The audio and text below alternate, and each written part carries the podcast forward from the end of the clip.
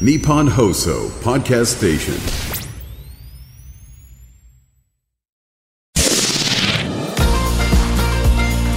ニッポン放送 Podcast Station。ミキのキョットキャスト。切り開け京都挑戦組。 supported by 京セラ。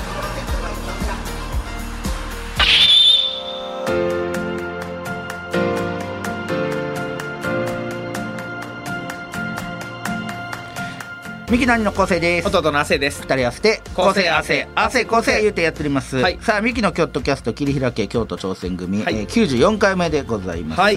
えー毎回チーム一丸となって何かに挑戦しているゲストをお呼びいたしましてその挑戦の裏側を聞いて応援していく番組なんでございますが、はあ。えー今回が2024年初めての収収録でございます。すね。正月、えーもう明けてもう明けてっていうかもうどれぐらいから明けてってもう昨日ぐらいはからもうだからえこれど,、ーどうどうしてる？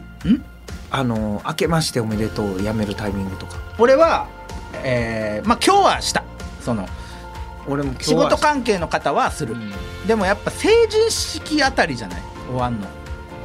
どああそうか。どうなんだろう？やっぱね1月7日まで、まで。うん。ぐらいがやっぱお正月う。お正月やろあああやっぱね。うん。松の内ってあそういう言い方をすんねや。へえやっぱそれがあよう知ってますね急に今今しかも、うんうんうん。なんか生きてた顔がヤビさん。いや俺嫌やったわ今の。ななんか。今の嫌やった松なの内って書き方が。書き方がカンカンカンカンカンやってたこっちに。今の松の内。ロビさん嫌な顔してた。嫌な顔。よ。そんないやめてしょそのひけらかすのやめてくださいそんな。そうえあんで僕らも知らんかったけどさ、マウントが今もしてんねんいやいやななんでまだしてんの？ちょっとマウント取ってますやん 知っといてください。知っといて。まあねまあまあ確かに大人やね僕ら僕らはほんまに。20代とかじゃないんやからそうそうそう。そう顔だけ気ぃつけてください。顔だけ気ぃつけて生きりまくってたんで今うん、でもしお正月はずっと劇場出てたりとかして、はい。やっぱなんか関西だけやけどこのお年玉の文化があるやんか。あお年玉文化ってあるんですよ、その分かってって後輩にお年玉を配るみたいな文化があるんやけど、その俺は3日までっていうのを決めてるわけよ、うんうん。もう3日までしか配らない、うんそうやな。123だけ。三が日という。三が日、うん。そこがやっぱあなんていうの？お正月っちゃお正月やね、ん、それ以降も配り出したらきりないからで 3, 3日間だけっていうのを決めてんねん。で45あげへん。うん。からはもうあげへんっていうのをやってんねんけど、その45もあげる人がいるやん。いるないるな。だからその人に俺はもうミルクボーイさんとかあげてんのよ、うんでその人のとこ行ってもうやめてって45はやめてるからっていうん。言って言って言ってんの俺。もう3日間だけ。ままだ俺この制度も嫌やのに。お年玉制度な。そうお年玉制度。でまだやるから。じゃあ僕別にやらんでもええねん。やらんでもええけど僕にまだくれる人がいんのよ。そうそうそうそう。ミルクボーイさんもそうやし笑い飯さんもそうやし、もういろんな諸先輩方がくれんねん。ということはやらなあかん。やらなあかんやん。先輩がやるということは。そうで俺は正直この3日間123、NGK 出番入ってましたけど、もう NGK の楽屋に籠城してたんですよ僕は、うん。あったらあげなあの漫才劇場は若手いっぱいいるんで。そう。僕ら漫才劇場も行かなダメなんですよ出番。来ないお兄ちゃんが漫才劇場に。もう出番ギリギリになって袖行って。ほんで俺な俺初めて言ったかもしれない。そのあの漫才劇場にいたら、うん。ほんまにあのこんなんあかんねんけどな、うん。俺から言うのは。いつもそんなしっかり挨拶せんやつが俺の前まで来て。そうやねそうがっつり僕の前まで来て「うん。おはようございます」って言ったから今年もよろしくお願いします、うん。俺はは言言ってもうた、ん。あかんそれは。お前に来てるお前もらいに来てるなって言ったら「えだ何が何がですか?」このそのさ123日間さ、うん俺はもうこう呼んで正月と呼ばへん、呼ばんと。逆逃走中って呼ぶのもう逆逃走中やねハンター多すぎ。その放送中の最後の最後や。しかも金取られていってんねん。ハンター100体放出の時の。逆もう金取られていってんのよどんどん。加算もされず。俺らがたまったお金があって、それを出していくだけやからもう逆逃走中やねんこれ。ほんまに。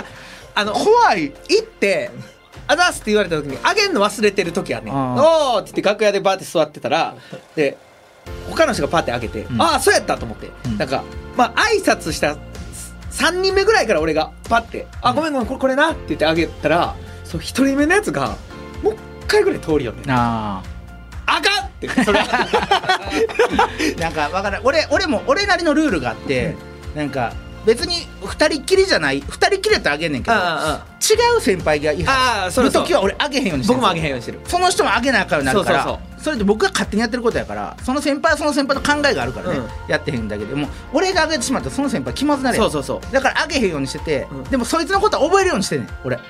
これ今はあげへんけど次会った時あああげるで。それがどんどんどんどん増えていってもうわけわからんなって俺多分ねあげてへんやついっぱいおる多分。いやそ僕もいる僕もいる全然いる。な今も思い出されへんねんな。誰してだからでもその相方にあげてる可能性があるねん俺。だからもしコンビで喋った時に「え俺もらったけど俺もらってない」みたいな今いやあると思う。されてたらな。あると思う。絶対。めちゃくちゃ悪口言われてるやろ。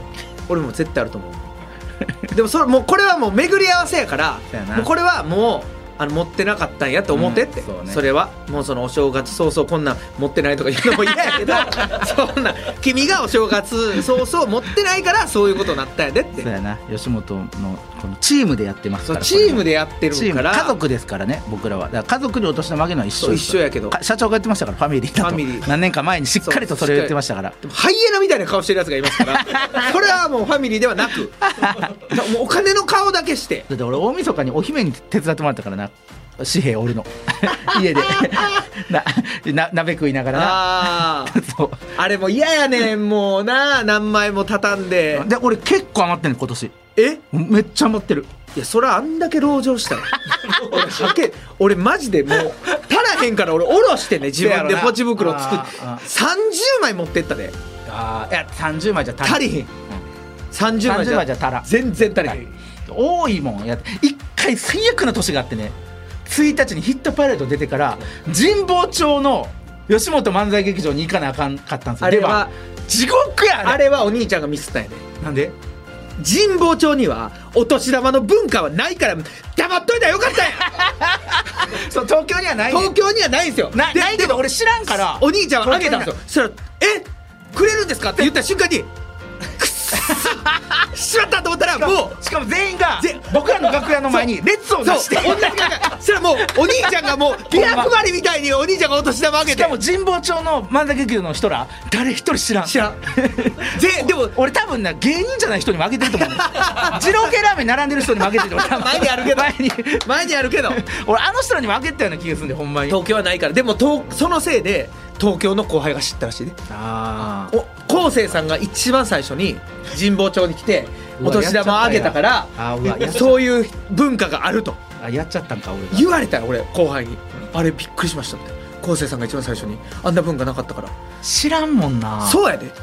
じゃあそうやで。じゃあ教えといてほしいよな。東京に東京はないやん。ないねんな。知らんかったそれを。だってルミネとかでもなかったことないあんま。りそんなこれあげるいやだから1日とかにルミネないやん。つ1日っていつもルミネ休みやん。ああそうかで正月公演そしたら俺ら入らへんの。絶対関西行くから。そうんだから知らんかったそれをそもそも。神保町に入って初めて知っ神保町は？神保町の子らなんかもうみんなお金ないんやからそんなもんもうただで並んだらお金もらえんねんから。なポチ袋全員ゴミ箱捨ててたよ。山盛り兄ちゃんの家、えー。ポチ袋のゴミ箱。いらんねえからあんなお兄ちゃんもあんな畳まんでええねんもう1000円もうバババーってもうあそうか。あそう。石川五右衛門みたいにしたらよかったそうそうそうそう。あーそうか。そうやねあーやじゃあやっちゃった。はい、えーというわけで、はい。今回は、えー今年初の収録なんでございますが、はい。今年初の収録にふさわしいですよ、えー今回のゲストの方宇宙工学を研究する学生と京都市立芸術大学の学生らが共同に取り組む宇宙の入り口成層圏までなんと漆の造形作品を飛ばす空漆プロジェクトという挑戦のエピソードについてお話を伺いたいと思います。はてなはてなはてな ケント深谷さんの言葉を借りればはてなはてなはてなですけども。これ正直僕も、うん。ガチなんかボケなんか分からん わからん。話を聞きましょう。話をとりあえずね。えーさあ、えー番組ではあなたのチームでの挑戦したエピソードを大募集中です。メールは京都アットマーク 1242.com まで。読まれた方にはですね漏れなく京都キャスト特製京都挑戦組明石ステッカーかっこ銀閣をプレゼントさせていただきます。ステッカー希望の方は住所氏名年齢電話番号も書いてください。あと X でステッカーが当たるチャンスもございますので「ハッシュタグ京都キャスト」をつけて感想をつぶやいてくれた方の中から毎週抽選で5名の方にプレゼントさせていただきます。京都は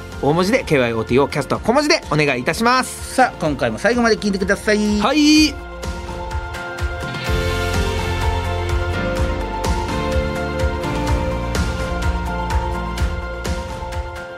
ミキのキョットキャスト切り開け京都挑戦組 supported by 京セラこの時間は新しい未来へ仲間との挑戦を応援京セラがお送りしますうーん、自分につけるハッシュタグか。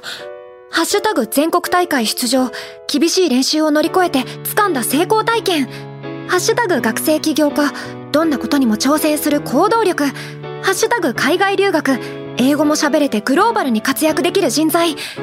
って、そんなキラキラしたハッシュタグ、私持ってないよ。自分のハッシュタグね。あ、先輩？そんなに気にすることか？だって、私。京セラのオリジナルアニメ第2弾「私のハッシュタグが映えなくて」特設サイトにて公開中。タグなくで検索。ニッポン放送 Pod cast Station ミキのキョットキャスト切り開け京都挑戦組。 supported by 京セラ。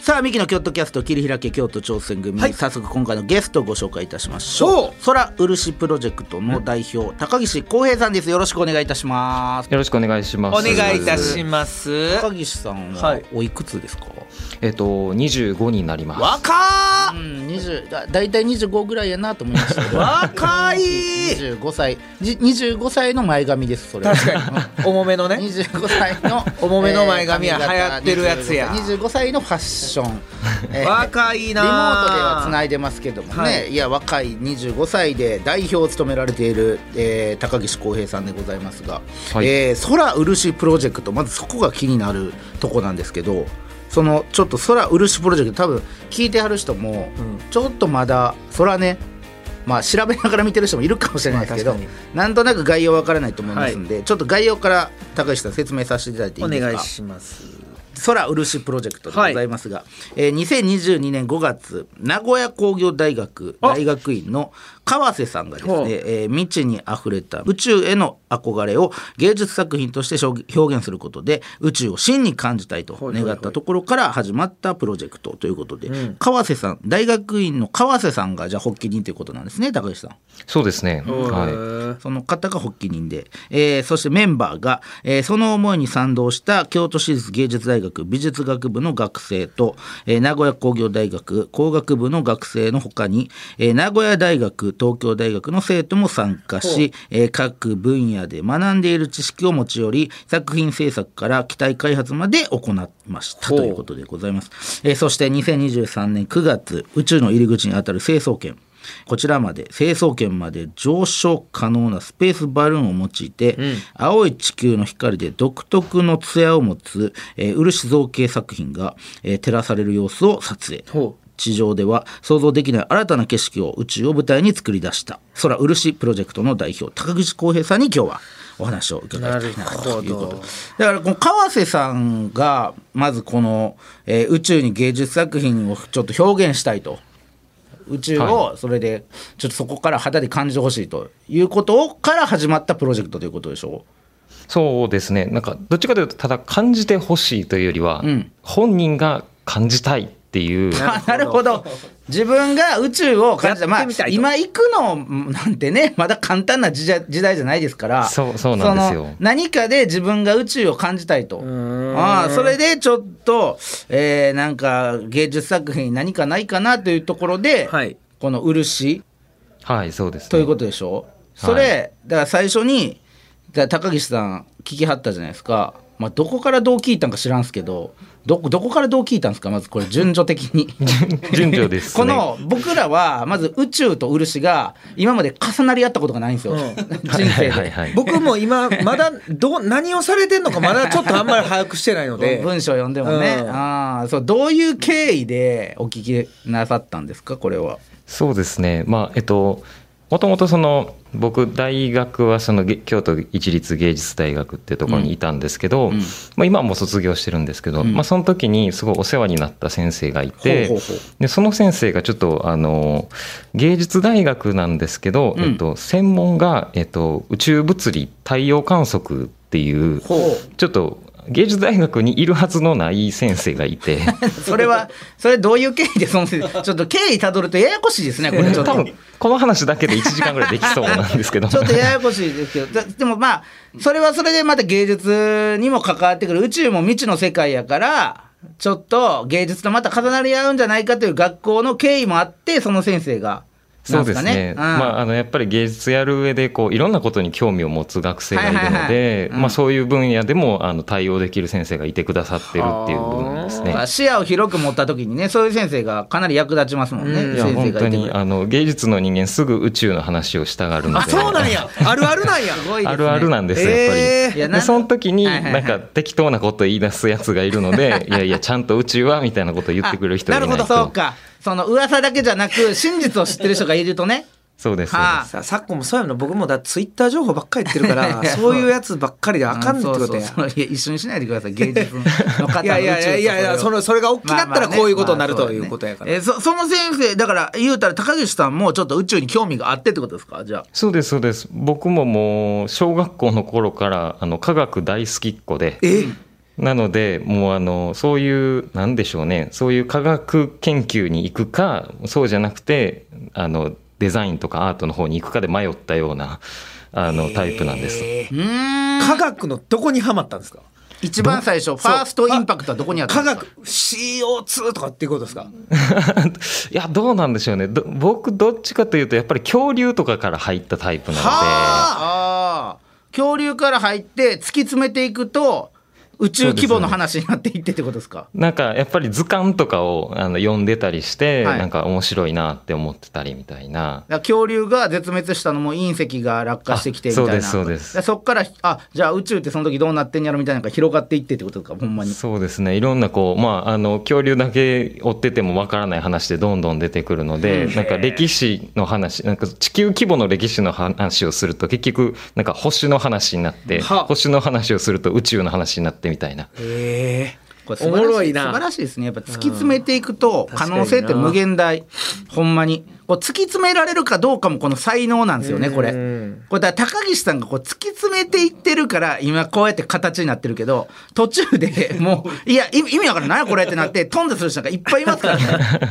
高岸さん突き詰めていってでもそれででも高岸さんは、まあ、宇宙もいろいろ気になってでまた漆もその漆の方もちょっと興味があってみたいなことなんですか？それは。そうですね。漆の方はどういうアプローチなんですか？いや、まあ、もともと科学も好きなんですけど、何よりこう、折り紙とか、なんか紙工作みたいなのもすごい好きだったんですよ。うんで、そういうのがずっとあって、でそれで、なんか、科学の中でもどっちかというと最終的にはロボットとかがすごい好きになって、で、ロボットのそういう研究に行くのか、うん。それともロボットの外観とかそういうかっこいいデザインをするのかみたいなところでどっちに行こうかなって言ってデザインの方をまず目指したんですけど、で結局僕はあの芸術大学行く前に一浪しててでその期間にあの先輩にそそのかされてそのかされて。こう デザインをやりに行っても面白いけどあのそうじゃなくてなんか大学のデザイン科とかに行くと自分で最後まで作るっていうよりは、こういう企画だけしてコンセプトだけ発表して終わりみたいな、うん。なんか自分で手を動かさないから面白くないかもよって言われて、はい。やったら漆に来て漆の中に木工っていうのがあるんですけど、そこに来て家具とか作った方が自分でも手も動かせるしデザインもできるからそっちの方が面白いかもよってそそのその漆に行ってた先輩にそそのかされてまんまと漆専攻に入ってしまったっていう。あの先輩にそそのかされた史上一番真面目なんですよ。普通先輩にそそのかされるのってコンパなんですよ。あんま漆ないんですよ。聞いたことがない、漆か。漆。あじゃあその先輩のおかげって言ったらあれですけどその先輩がそうやって漆に導いてくれてそうですまあ、そうです。そっちの方が高岸さん的にもいいですもんね。デザインもできてで自分でも作れるから漆そう専そうなんですよ。一石二鳥というかね。はあ、だからいや言うたら高岸さんものづくりがやっぱり好きなんですか？そのこれを作りたいっていうよりもやっぱなんかものを作るっていうのがやっぱり好きなんですか？そうですね。やっぱり何かしらもの作ってるのがずっとやってるので 結局もの作るのが好きなんだと思います、えそっから発起人の川瀬さはいはいはいんはいはい。に出会っってこのプロジェクトに参加されたということですよね。そうですねその、まあ、さっき言ったあのなぜか芸術大学にいるあの 宇宙物理の先生がまたここで出てくるんですけど、まあ、あのその先生がこう美術手帳っていう雑誌が、まあ、美術業界ではなんかよくある、一番よく有名な雑誌なんですけど。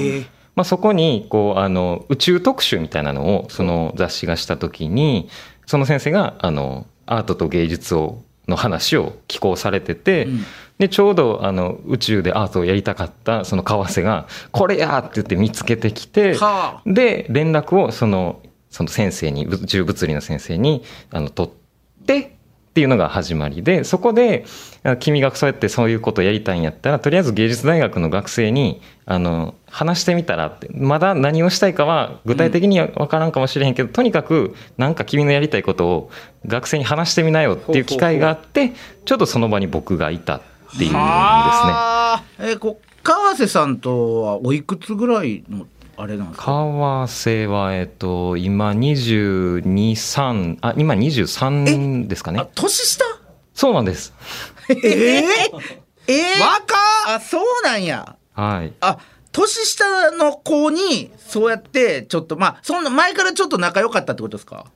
なんか交流があったんですか？いや、全然もうそれで初めてそれ会って。で初めて会って？そうです。それも、たまたまその時はまだ、あの、彼は名古屋にいるので、そうかあの、僕はもう京都とかで、あの、オンラインで話をしてへて、ー。何言ってんねやろな、こいつぐらいの感じで最初聞いてたんです年よ。下がわけわからんこと言川瀬うて君会いたいな。あ そうなんですか。どどのぐらいからその川瀬さんの言うてることにあええなこれ俺も参加したいなみたいな思い始めたんですか？それは。いやさいなんか最初その回ではまだ何もこうやりたいことが漠然としないままこうずっとプレゼンされてて、こういやでも気持ちはわかるけどどうしたらいいか全然わからんなみたいな風に思ってたんですよ。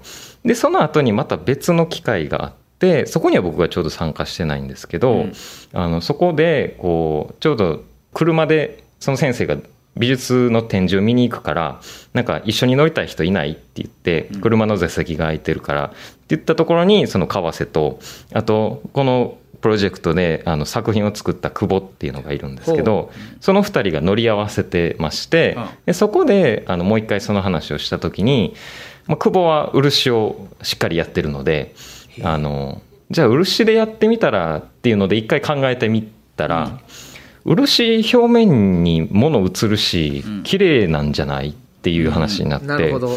あそれじゃあやろうかっていうなんかもうそこでまず第一弾としてそれをやろうみたいな話になったんですよ。でその後磯部先生から連絡が来てその先生い言ってはったあそうですそうです。あすいません、宇宙物理の先生磯部先生。先生って言うんですけど、その磯部先生から連絡が来てあのこういうことになったからやらへんってあのメンバーとしてちゃんと参加しないって誘ってもらって、でその時に、まあ、僕としてはあの手放しで喜んで参加できると思ってたんですけど、まあ、その久保っていうのがまだその時、えー、と3回生とかだったので、そのその子だけだと多分あの心配だったのかあの僕にも声をかけてで僕がもともとその結局木工に行ったんですけど、はい。その後なんかメディアアートっていうなんか機械でガシャガシャ動かしたりするようなアートもやってて工学的なところをちょっとかじってたんですよ。はあなのでその工学とアートの間の人間やからどっちの話もできるやろう。どっちの話を聞きつつそのアートの子の面倒も見れるやろうっていうのであの呼ばれてたらしくて僕は単単純に何も気にせず参加できるわと思ってたら実はあのなんか指導役として当てられてたみたいな。結構な大役。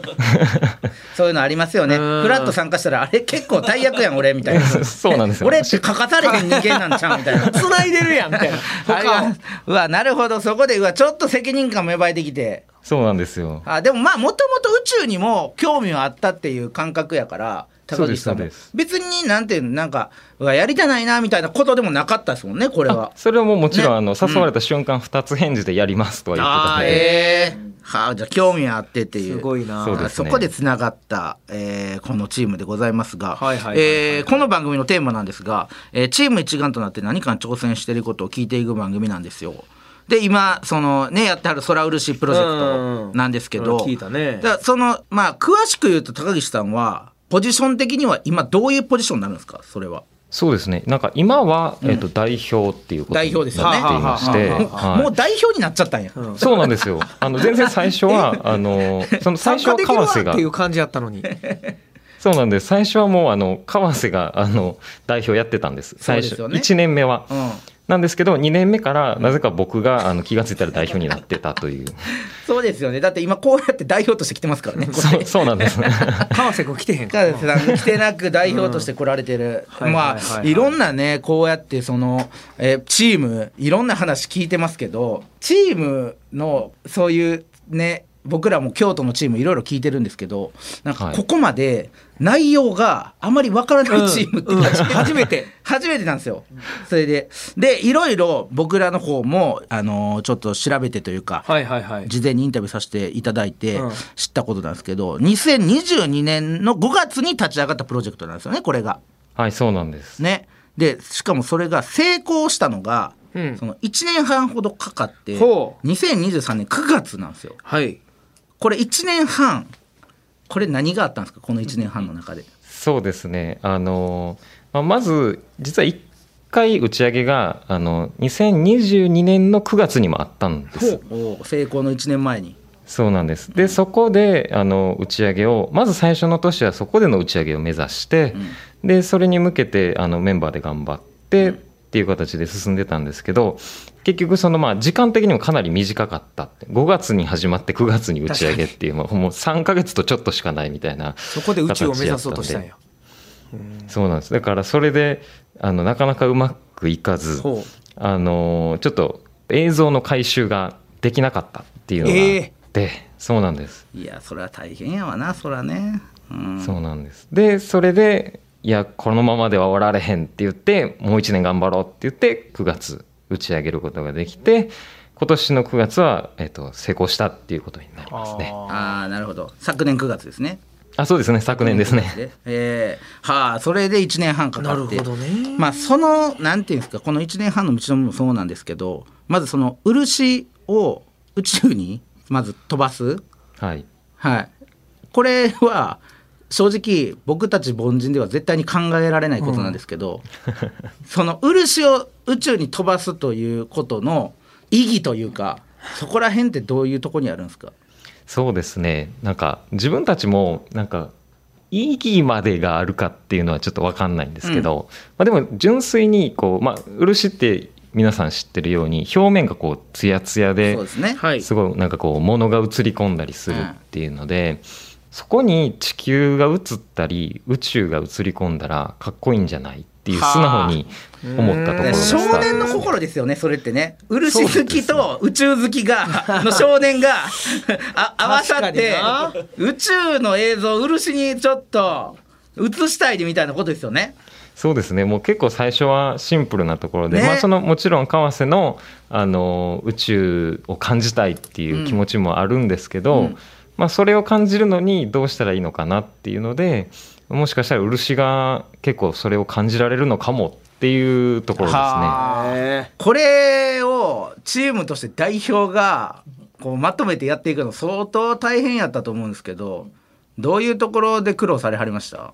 そうですね。やっぱりこうあの工学部の人ももちろんものを作ったりしているので,、で芸術の人間もものを作っているので、うんうん。一応同じものづくりをしている人間ではあるんですけど、でもこう工学のものづくりの考え方となんかこう美術のものづくりの考え方ってなんか似てると思ってたけどぜ実は結構全然違うこととかがあって、なんか例えばなんですけどこう工学の子が、えっと、部品を完成させとかないといけないっていうので頑張って作ってて、でそれを先輩があの「ちょっとじゃあ今度続きやっとくわ」って言って受け取ったんですけどほあのうまくいってなかったらしくて。は全ばらししたっていう。で全ばらしして作り直したっていうエピソードがあってそれ芸術でやったらめちゃめちゃ怒られるでみたいなことが。それは あーちょちょっとねそこは。何してんねんっていうことですよね、うん。そうなんです。でも工学の人とかでも、まあ、もちろんあの本当はちゃんと連絡取ってやった方がいいのはもちろんとは言ってはいるんですけどただやっぱりそのあの工学の子にとってはあのやっぱりプロジェクトが成功することが何より重要なので、うん。そこに誰が作ったとかなんかそういうことはあんまり意味がないというか、そんなに気にしないんですよね。気にするで。気にする気にする。んまにさそれそれぞれなんやなうん。ほんまに。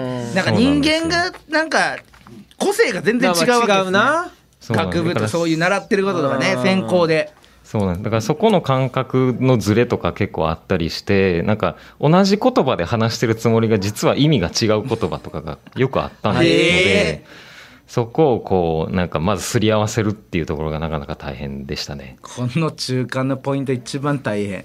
確かに。これはすごいえねーそれでまとめて打ち上がって漆が。でちょっと見せていただいたんですよ、はいはいはいはい。動画の方。見ました。見せていただいたんですけどすごい。やっぱあの漆に宇宙がねこう投影されてるのちょっとたまらんですね。あれ僕ら本人じゃないから打ち上げてる本人じゃないからですけどもうその高岸さんとか正直もう涙止まらへんぐらい感動じゃないですかあれって。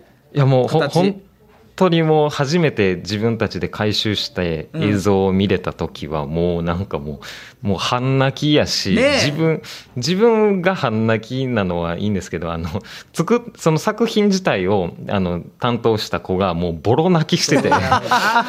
自分の作品が宇宙に行ってるってしかもその宇宙を映してるっていうね目標も達成して。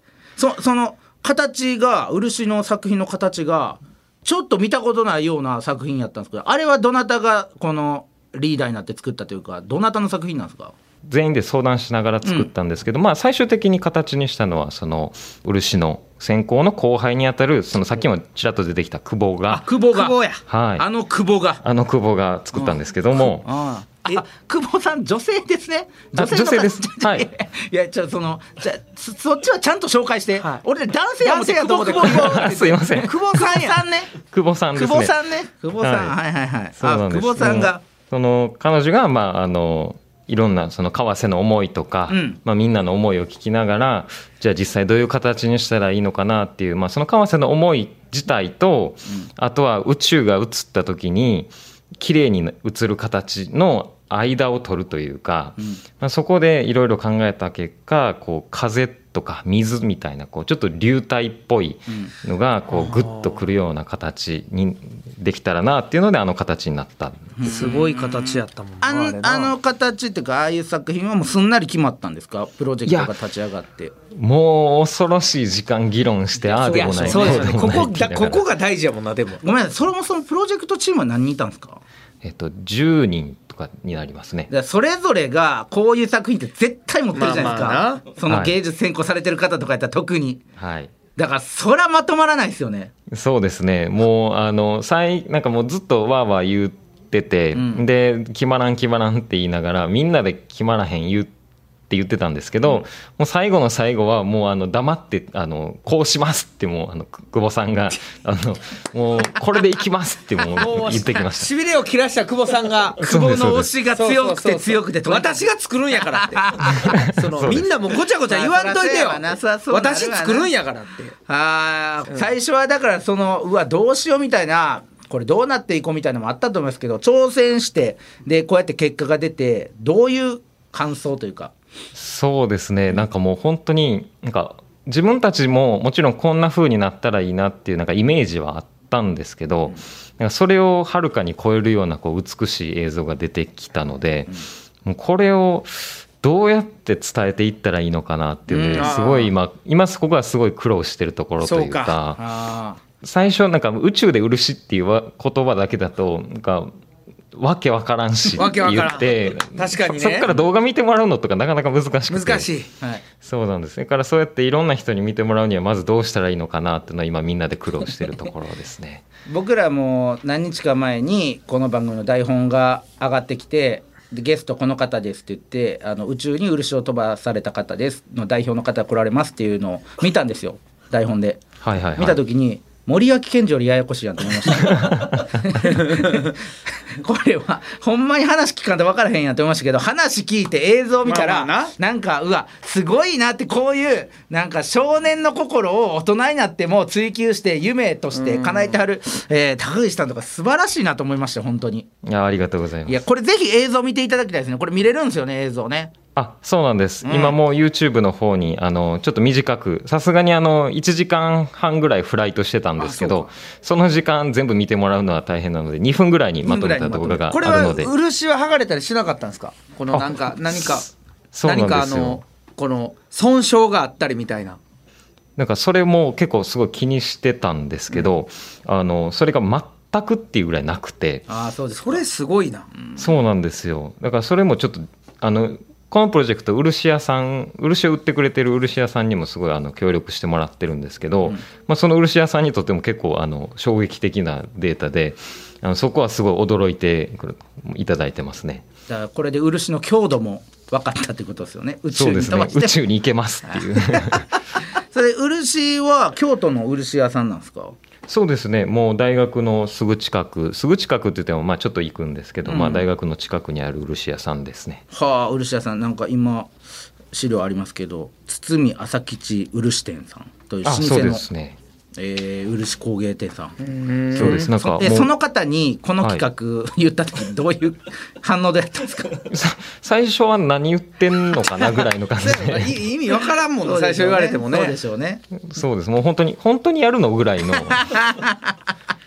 で面白いから協力はするけどいや本当にやるのぐらいの感じでした、ね、え映像も見張りました？その方もう映像も見ていただいて、でもそれはすごいあの感動してもらって。あよかったそれはね。もう漆がこんなこうこんな艶地上では出ないって言あってそうあそういうことか。はあ。そうか。んです宇宙のあの空間やから。そうなんです、ね。もやっぱりこう宇宙やからやっぱ特殊な光環境なんで、うんうんうん。こう地球に映ってるこう光と宇宙は真っ暗なので、もうその白と黒のコントラストバッキバキでそこそんなことあるんやぐらいの本当に漆みたいな艶になってあちょっとこれみんなびっくりし面白いですね。そうか。漆職人さんでも気づかなかったポイント。そうですね、んなるほど。ちょっとそんな挑戦をされてる方ね高岸さんちょっとお話伺いましたけども、えー来週も高岸さんにはちょっと、えーお話をお聞きしたいと思いますので来週もお付き合いお願いいたします。はいよろしくお願いします。お願いします。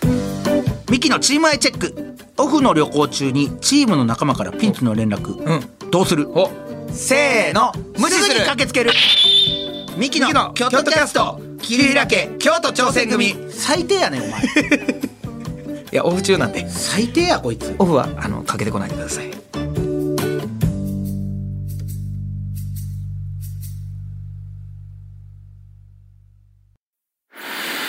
夢は叶わないのか？努力は報われないのか？何度もくじけそうになった。それでも立ち上がり最善を考え行動を起こし仲間を信じてこれたのは夢は信じ続けることで夢に近づくことができその度に強くなれることを教えてもらったから夢の価値を知る人は強い。京都サンガ FC supported by 京セラ。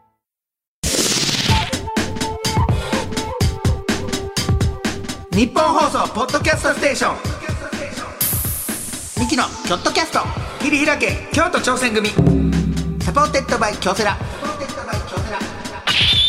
さあミキの京都キャスト切り開け京都挑戦組。40、えー、94回目はここまででございましたけども。えーねいやあのガチでしたね。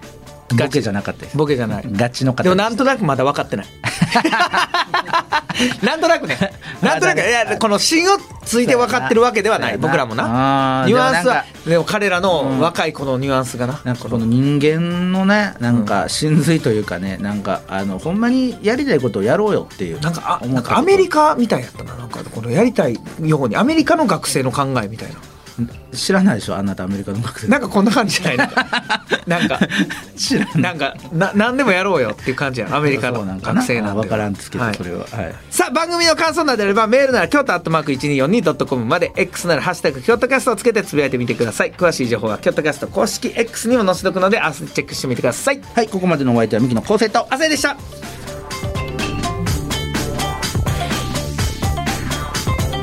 ミキのキョットキャスト切り開け京都挑戦組 supported by 京セラ。この時間は新しい未来へ仲間との挑戦を応援京セラがお送りしました。